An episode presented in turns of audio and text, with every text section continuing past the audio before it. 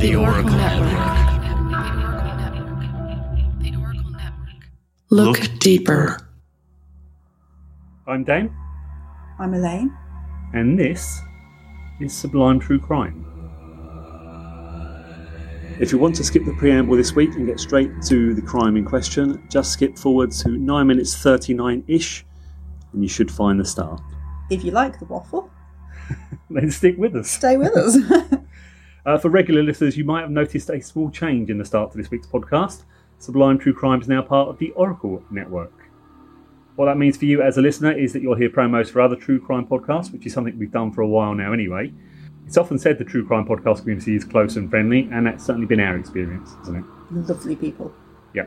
Hopefully, the promos will help you find your next favourite podcast, after us, of course. And what it means for us as a podcast is that we get some support with the podcast. You probably know that both Elaine and I work full time, and the podcast is done in our spare time. Having the other podcast hosts in the Oracle Network to lean on is a really handy thing to have. It is because you would have no idea how much time it takes researching for a podcast. Oh my god, yes. I did a meme the other day, didn't I? One does not simply bang out a quick podcast. Doesn't happen. No. This week we have two promos. The first is from Eric over at True Consequences. Hello, this is Eric Carter Lundeen, the host and producer of True Consequences, a true crime and mystery podcast with stories based in New Mexico and the American desert southwest. We'll uncover cases such as the Toy Box Killer, one of the worst serial rapists and suspected serial killers in New Mexico's history. We will also discuss mysteries such as alien sightings, as well as hauntings and other weird things that happen in this area of the country. I hope you'll give me a chance and listen to True Consequences. I think you might enjoy it. You can find us wherever you listen to your favorite podcasts.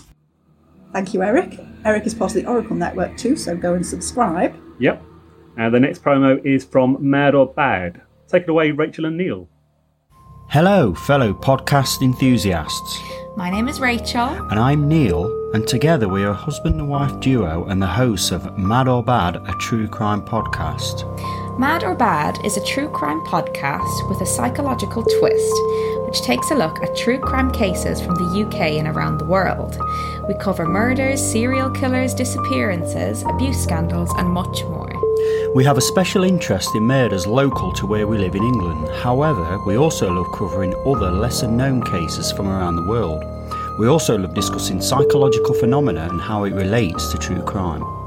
So join us every Monday for a new true crime story where we discuss crime, murder, psychology, and much more. Find us on Apple Podcasts, Spotify, or wherever else you get your podcasts.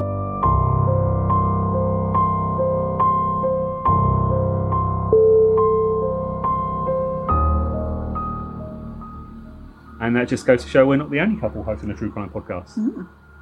So, what have we done this week? Oh, this week, well, I had a day off yesterday. And you spent all day relaxing and doing nothing, enjoying the sunshine, didn't you? No, No, I spent the whole day painting the inside of my summer house. you did indeed, and it looks marvellous. It does look marvellous. I haven't finished it yet. No, it still looks um, better than it did. Yeah, I couldn't do all of it. But it was lovely because I put an audiobook on.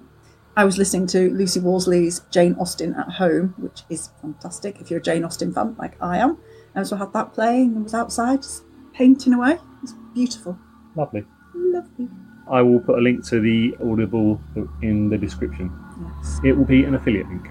So, we'll learn some pennies. Yeah, it's obviously not true crime, but Obviously not. it's very interesting. I learned that Covent Garden used to be the red light district in London. Yes. Yeah, you the- told me. Back in the 1800s. It was fascinating. And it was often milliners, hat makers, who uh, were a front for prostitutes. Who knew? Who knew, indeed? Mm. The things you learn. And what did you do this week? Well, I decided to play around with the Sublime True Crime website, so that's a little bit prettier. The episode, the weekly episode post that I do. Did you put some little flowers on it? Metaphorically speaking, yeah, it just looks nicer than it did. And I also I made the decisions to do a load of social media stuff to set up for the future. Mm-hmm. And that, between the two of them, has taken all bloody week. It's horrifying the amount of time it took. It is so time consuming. Well, you, you did um, a quiz, didn't you? A, a poll of how long it takes people to write um, true crime podcasts. Yes. And the general consensus was somewhere between 10 to 20 hours per episode. 10 to plus 20 hours, wasn't it? So It was 10 to 20 and 20 plus were the two big winners. There is a podcast out there, I can't remember who it was for the life of me, reckons they can research, write, record, edit, and publish their podcasts in less than three hours. I don't believe it. I don't believe it. I'm sure they can, but uh, bloody amazing if you can do. I can't. I. No. No. Anyway, on to the five star reviews. So we've got a few this week. It's been lovely. The first is from Talua Vonduve, who says, Great crime podcast. I can't get enough true crime, and this really fits the bill. Oh, Thank you very much. Thank you, Tallulah. The next is from Julia Dow, who writes, Good balance. Dan and Elaine are so cute and funny. Aww. the podcast is a good mix of facts and a few funny rod bits of commentary from the hosts. I would recommend. Also, amazing accents. Yeah, um, I don't know if the rod bits is rude bits or if it's just It's probably rude bits, actually. probably rude bits. I don't know what that means. Don't Do you know what I mean? We're never rude, Julia. Yeah, and Julia must be talking about your accent, Elaine, because uh, mine is only amazing when I slip into proper Essex London chat, innit? Do I need to practice my telephone voice, though? Because I, I sometimes slip out of my, my telephone voice. The telephone voice is amazing. My telephone voice. Hi. Hi, I'm Elaine. I used to work on reception years ago, didn't I? And um, sometimes Dan would phone me on reception. and I wouldn't recognise the number, and I would answer in my proper business telephone voice. And uh, he didn't always recognise me. No, even when you said it was Elaine, I was like, um, is that my Elaine? yes. No, yeah, never have I found you at work and gone, what are you wearing? Just because I don't know it's you. what are you wearing? Oh, sorry, Jane, it's Elaine there. Yeah, I don't. My boss would appreciate that. CrimeNet's also reviewed us and they've said Dan and Elaine are great hosts. They know how to get the balance right and deliver a quality episode each time. Thank you, Charlie and Eileen. Uh, if you haven't had a chance to check out their Crime Nuts podcast, it's well worth listening to. And in fact, we've got a promo coming up for them in about three weeks' time. Ooh. A Night 11 has said, Sublime True Crime is a great podcast. I said it, I said it. My new favourite. We highly recommended and a good match for anyone who likes true crime. Thank you very much. And lastly, and I admit I try not to have favourites, but this is the best review we've received this week. Uh, it reads I personally might be a bit biased, and I know Dan and Elaine personally, but Sublime True Crime is quite entertaining, and I find myself using this to sleep. The way they bounce off each other sounds genuine and fun while being factual and entertaining. Five out of five. And that is from my son, Chance. Cheers, dude. Love you. Thank you, Chance. Yeah. We love you to bits. Also, quite entertaining and sending you to sleep. Cheers. You can't say anything. You listen to podcasts to fall asleep to all the time. It. Again, we've had this discussion on the podcast group that we're on on Facebook. For me, if I can fall asleep to a podcast, that's a sign of a really good podcast to me. Mm, yes. So, if you'd like to leave us a review, and we would love you to leave us a review if we're honest, you can do that at sublimetruecrime.com forward slash rate. That link will allow you to leave a rating and a review on the main podcast sites. Leaving a review helps us to reach a wider audience, so thank you for leaving those reviews. We'll do our best to read out the five star reviews on the podcast where we can. And if you'd like to support the show, you can become a Patreon and get access to the Sublime Extra Time episodes, where we go into a little more detail about the cases we're covering off. Simply go to patreon.com forward slash sublime true crime. Yeah, and um, I actually really enjoy doing the extra time. It's me who I do the research for the extra time because it's all the bits that obviously I find and go, oh, did you know? And Dan goes, that's not relevant. Does it add anything to the story? No, but it's very interesting. so if you like those type of snippets, then that's what you want to be watching. If you like the fact that uh, Covent Garden used to be the uh, red light district of London, and that- was it Milner's used to be covers for prostitutes, that's the kind of thing we get in uh, at the extra time episodes. Yeah, uh, yes, it is. what I've noticed listening to loads and loads of podcasts recently is the amount of podcast hosts that are doing quarantinis in their episodes. You see, I always listen to This Podcast Will Kill You, which is a fantastic podcast. Um, and they have always done quarantinis because they talk about diseases. ah, I see. so, you see. They do a, a non alcoholic quarantini as well, a placebo. Yeah, no, I heard that. Yeah, I don't see the point in non-alcoholic. That's because you're an alcoholic. Harsh. no, I wouldn't. I haven't had a drink for hours.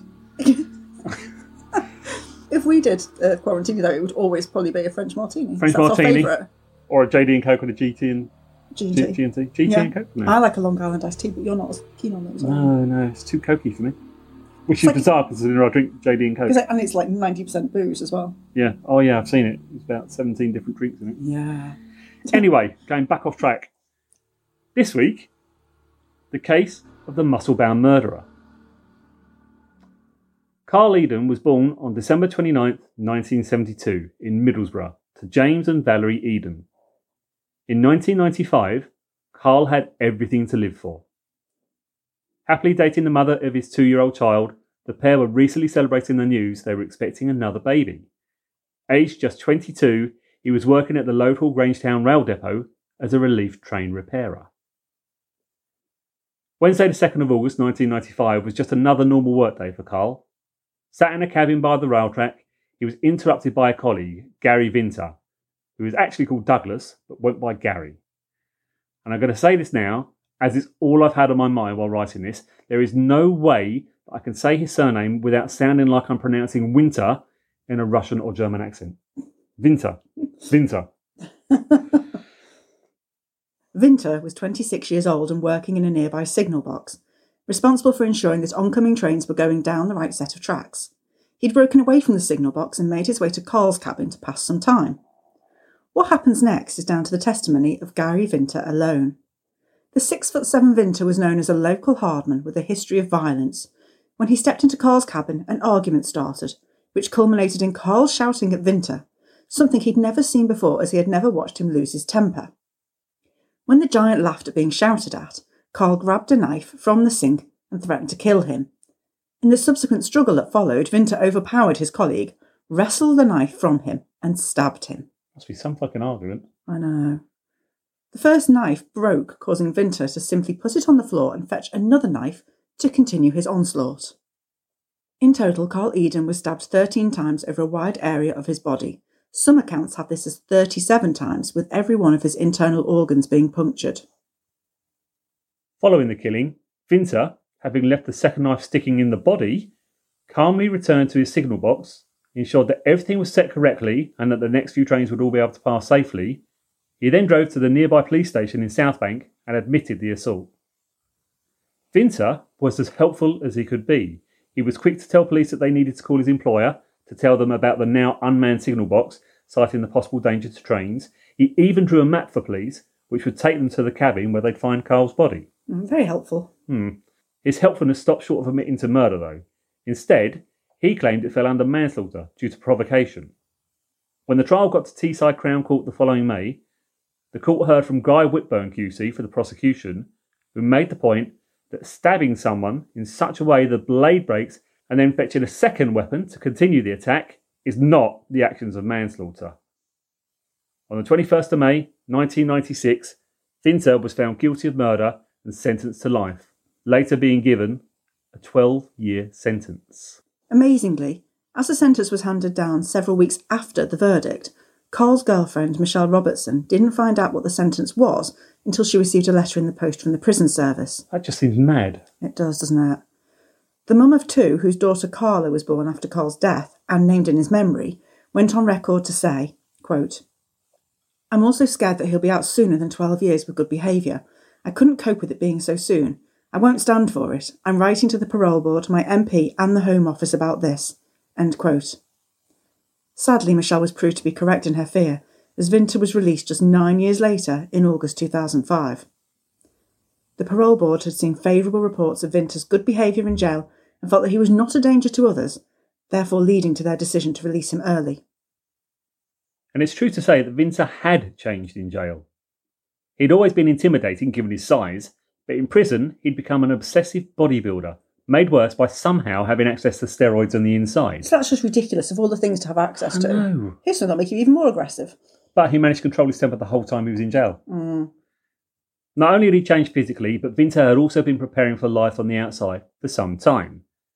Thanks to a series of home visits from prison in the two years leading to his release, Vinter had started dating a mum of four called Anne White from Middlesbrough.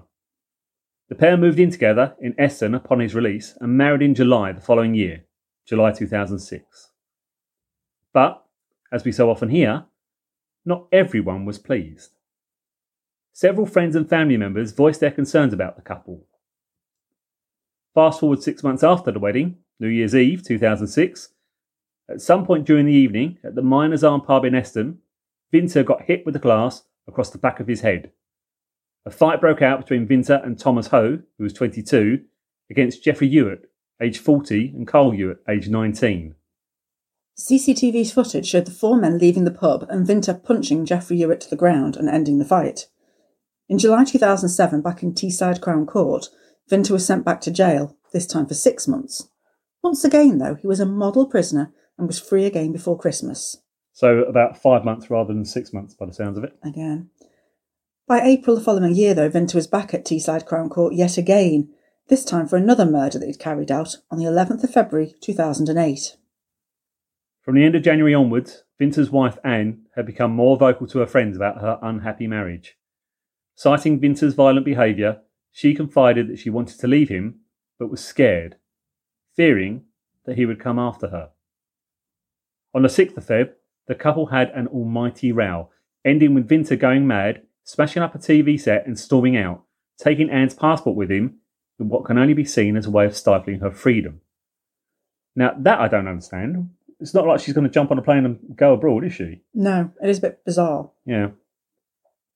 This was the last she saw of her husband until the fateful night of the 11th, when she was out drinking with friends. Vinter had consumed alcohol and cocaine on top of his normal steroid cocktail, a paranoia inducing mix. Jesus Christ, can you imagine? I know. Be off your face, wouldn't you? Driving from pub to pub with two of his friends, Philip James and Andrew Drury, both much younger than Vinter at just 22. How, how old was Vinter by now? I think he was about 38 around about this point. Okay. And both were said to be in awe of the seasoned criminal. You've got to ask about a bloke of that age, though, who's always hanging out with people much younger than them. Well, like, yeah, I was just thinking that when you're work colleagues, then sometimes you, yeah, there's a crowd that you go out with. But even then, you wouldn't be going out socially drinking on a Friday night with people 16 years younger than you. No, I think it's a control thing. It's like he's, you know, because he's obviously there's that whole status thing, and he, they all look up to him, and, and Yeah. that's what he needs. Stalking his wife around various pubs in Eston and Normanby, the couple eventually found themselves separately at the Miners Arms pub. The same pub where Vinter had the New Year's Eve fight which led to his imprisonment. The evening had been too much for Vinter, and before long he was arguing with Anne and her 16 year old daughter Paige. Spilling outside, witnesses saw him screaming at his wife and ordering her into the back seat of his friend's car. Do you know what? There's no record what happened to Paige after this. No, So I assume she made her own way somewhere. Yeah. As Anne cowered, Vinter's two friends were visibly growing nervous. Dropping the pair off at Vinter's mum's house on Webster Road, Normanby, just over a mile away, And I can only assume that's where he moved in when he left Anne. When Anne yes, when out. had the big fight, Yeah. Anne said to Philip and Andrew, quote, You don't know what you're getting yourself into being with him, end quote. By now, police were looking for the couple, having been called by Anne's worried friends.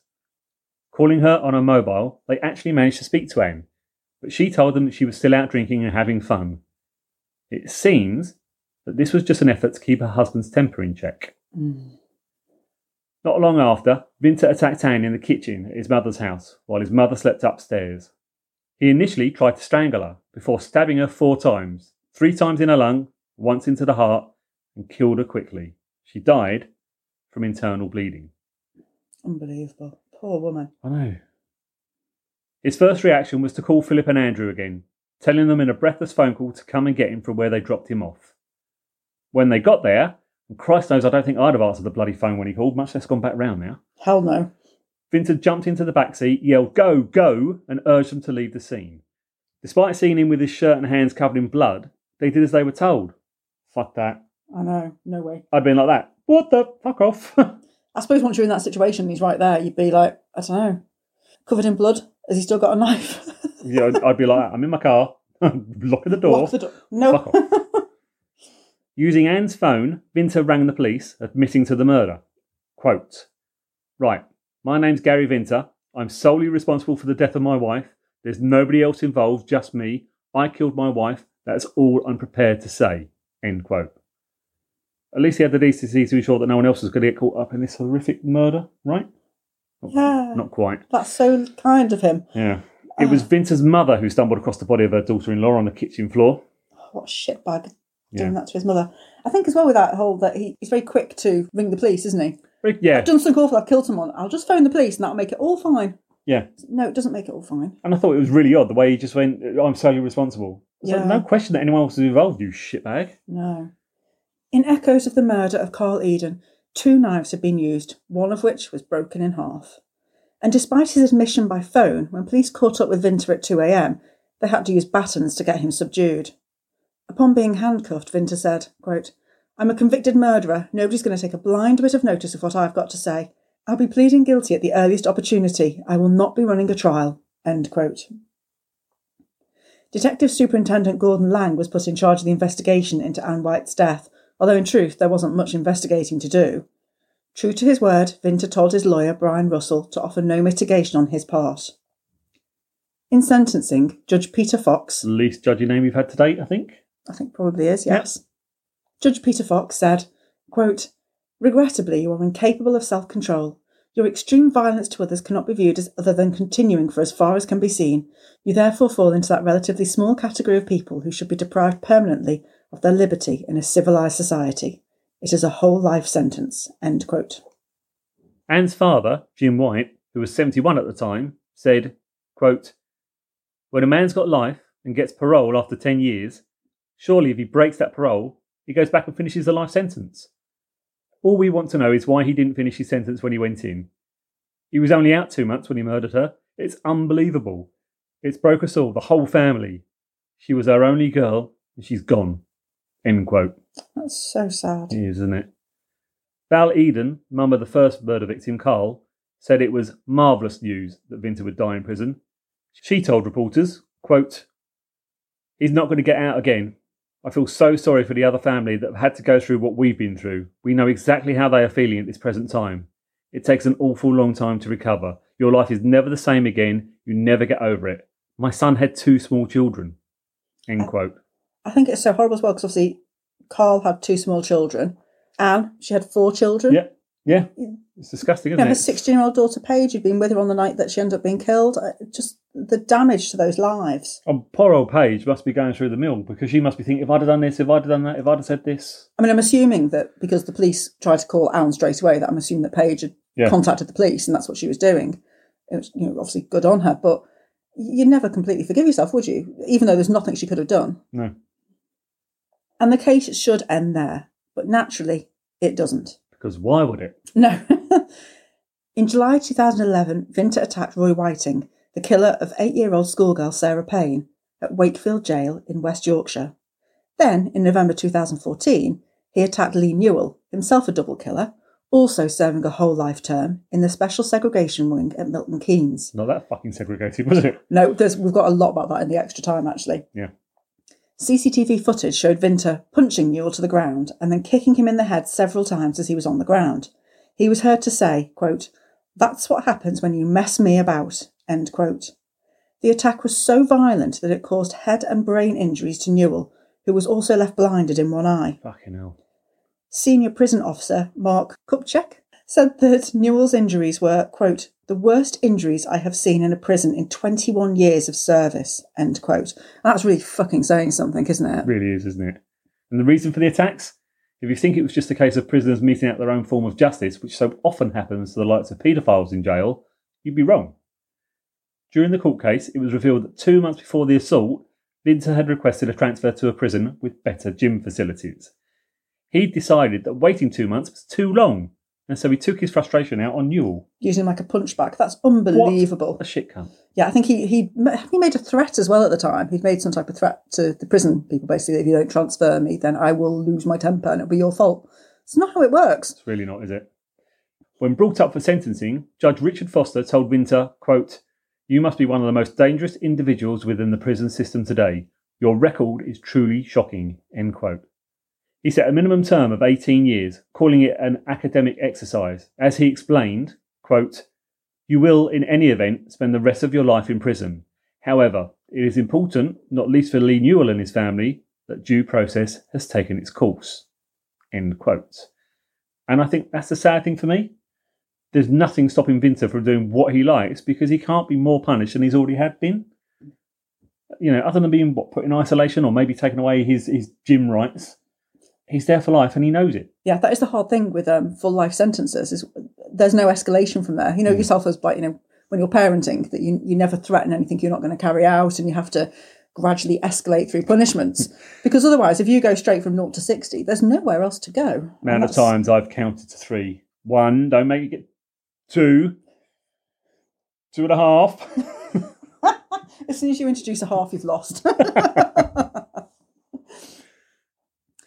Vinter later went on to challenge his whole life tariff, arguing that it was incompatible with his human rights. I don't think there's been a single whole of life that we've covered so far that hasn't tried this. No, there isn't at all. And you know, there's a simple answer to this: is don't murder people. Let's write that down. don't, Don't- murder people. Yeah. Lawyers argued with David Lidington, the then Secretary of Justice, that he hadn't put proper procedures in place for reviewing the sentences of lifers, despite European Court of Human Rights rulings which expressed that there should be a clear review mechanism in the UK. Lord Justice Jackson dismissed the case, citing that the ECHR had recently backed the way that the UK had dealt with the case of another lifer prisoner, going on to claim that it was too soon for another legal challenge. And that is the case of the muscle bound murderer. What are your thoughts? What do you think is an appropriate punishment for someone who is already serving a whole of life sentence? Do you think it was odd that he said that nobody would believe what he said anyway, since he was already a murderer after he'd killed White? Let us know. You can email us, Dan at sublimetruecrime.com or Elaine at sublimetruecrime.com. Or you can reach us via the Facebook page. Just search for Sublime True Crime. If you're enjoying the series, please leave us a review. Five star one would be really welcomed. Be as welcome as a COVID 19 vaccine, please. Yes, please, hmm as it helps us to reach more people. If you want to leave us a review, you can do it at sublimetruecrime.com forward slash rate. We'll do our best to read out the five star reviews on the podcast where we can. And if you can think of any cases you'd like us to cover, please do let us know. Dan's working on a suggested case already from the Facebook group. Yes, Jay got in touch and has um, given us a couple that we're investigating. Yeah. And I think in a week or two we're going to have that one ready. So thanks, Jay. But until next time, goodbye. Goodbye.